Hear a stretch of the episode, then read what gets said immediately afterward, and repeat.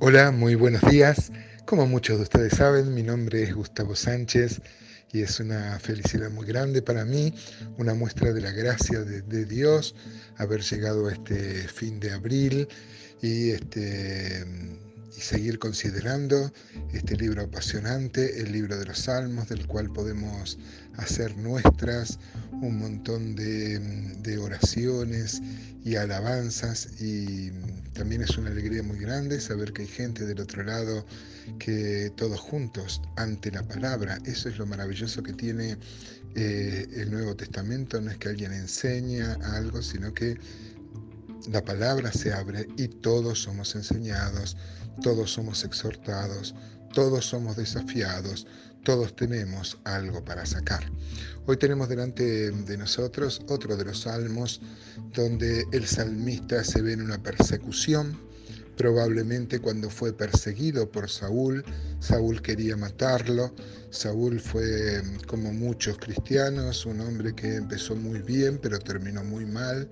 Y el problema con Saúl fue que confundió su enemigo y creía que su enemigo era David. O también puede ser como en otros salmos que hemos leído en estos días, eh, puede ser también este, en la persecución que tuvo por parte de Absalón, su propio hijo, el fruto de sus entrañas. Em, así que bueno, el tema es que David está siendo probado, hay gente que quiere matarlo y él está huyendo. Esto me alienta mucho porque David dice en la Biblia que era un varón conforme al corazón de Dios. Uno podría pensar en un razonamiento así superficial que un hombre de Dios, un hombre al que eh, Dios mismo le va a dar el apodo de un hombre conforme al corazón de Dios, esté libre y exento de las dificultades y de los problemas. Hoy hay cierta teología que dice que uno cuanto más fiel a Dios, menos problemas tiene, hay una prosperidad.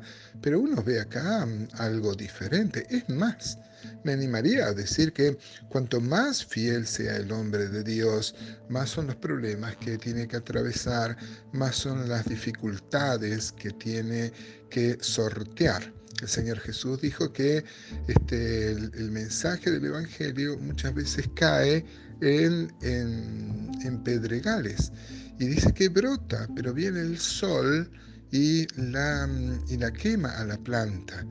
Eh, y el mismo Señor interpretó, no lo dejó librado a nuestra especulación, que estos son los problemas y las tribulaciones por el reino. O sea, el sol vendría a ser la prueba, la oposición, la persecución. Pero no depende de la gravedad de la oposición y de la prueba y de las dificultades de los enemigos, sino de qué, qué tan buena es nuestra raíz. El, el que nació entre pedregales no pudo llegar a la buena tierra, entonces vino el sol y la quemó. Y así tenemos que muchas veces una prueba, una dificultad, este, algunos los fortalece y a otros les seca la fe, se apartan, inclusive algunos se vuelven apóstatas. Y bueno, y es porque el problema fue la raíz, no fue la prueba. El sol siempre es bueno para las plantas, pero si uno no tiene raíz, ¿no es cierto? Así que acompáñeme el Salmo 11, entonces dice, en Jehová he confiado, ¿cómo decís a mi alma que escape al monte cual ave? Parece hablar David con sus consejeros que le decían que, que escape, ¿cómo al final va a ser? Pero eh, David no va a escapar por temor. Eh, como parece ser lo que sobrecogió a los este, consejeros de David, que decía escapar, escapar cual ave. No es una actitud acá de cobardía, puede ser lo que le proponían sus consejeros, pero David va a reafirmar su confianza en Dios, entonces dice, en Jehová he confiado. ¿Cómo decís a mi alma que escape cual ave? Porque aquí los malos tienden el arco, disponen sus saetas sobre la cuerda para setear en oculto a los rectos de corazón, claro. Había quien quería matarlo con este, flechas agudas, filosas. El versículo 3 dice, si fueren destruidos los fundamentos, ¿qué ha de hacer el justo? Jehová está en su santo templo, Jehová tiene en el cielo su trono, sus ojos ven, sus párpados examinan a los hijos de los hombres.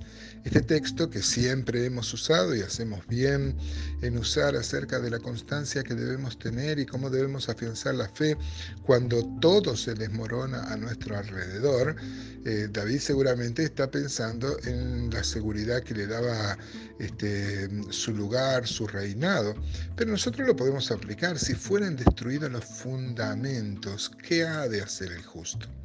Miren hermanos, nos ha tocado vivir un tiempo donde los fundamentos se desmoronan. La familia se desmorona como concepto. ¿Qué queda de la familia?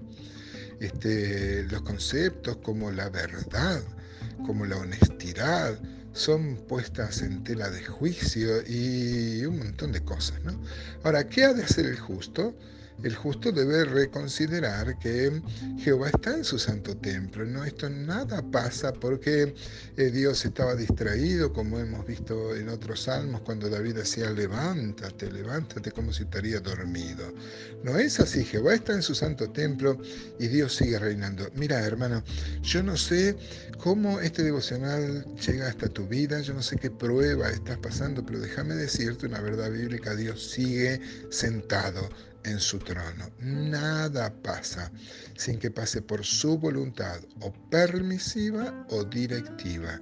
Pero dice el apóstol Pablo que los que aman a Dios, todas las cosas les ayudan a bien. Así que este, el problema no son las dificultades, sino que tanto amamos a Dios, que tanto tenemos este, de raíz en Él. Dice que Dios anda buscando alrededor, dice acá el versículo, este, el versículo este, 4, Jehová está en su santo templo, Jehová tiene el cielo su trono, sus ojos ven, sus párpados examinan a los hijos de los hombres. Yo pensé enseguida, mi mente, mi corazón este, fue a Segunda Crónicas, donde está el suceso con Asa. Asa también fue un rey que empezó bien y terminó muy mal.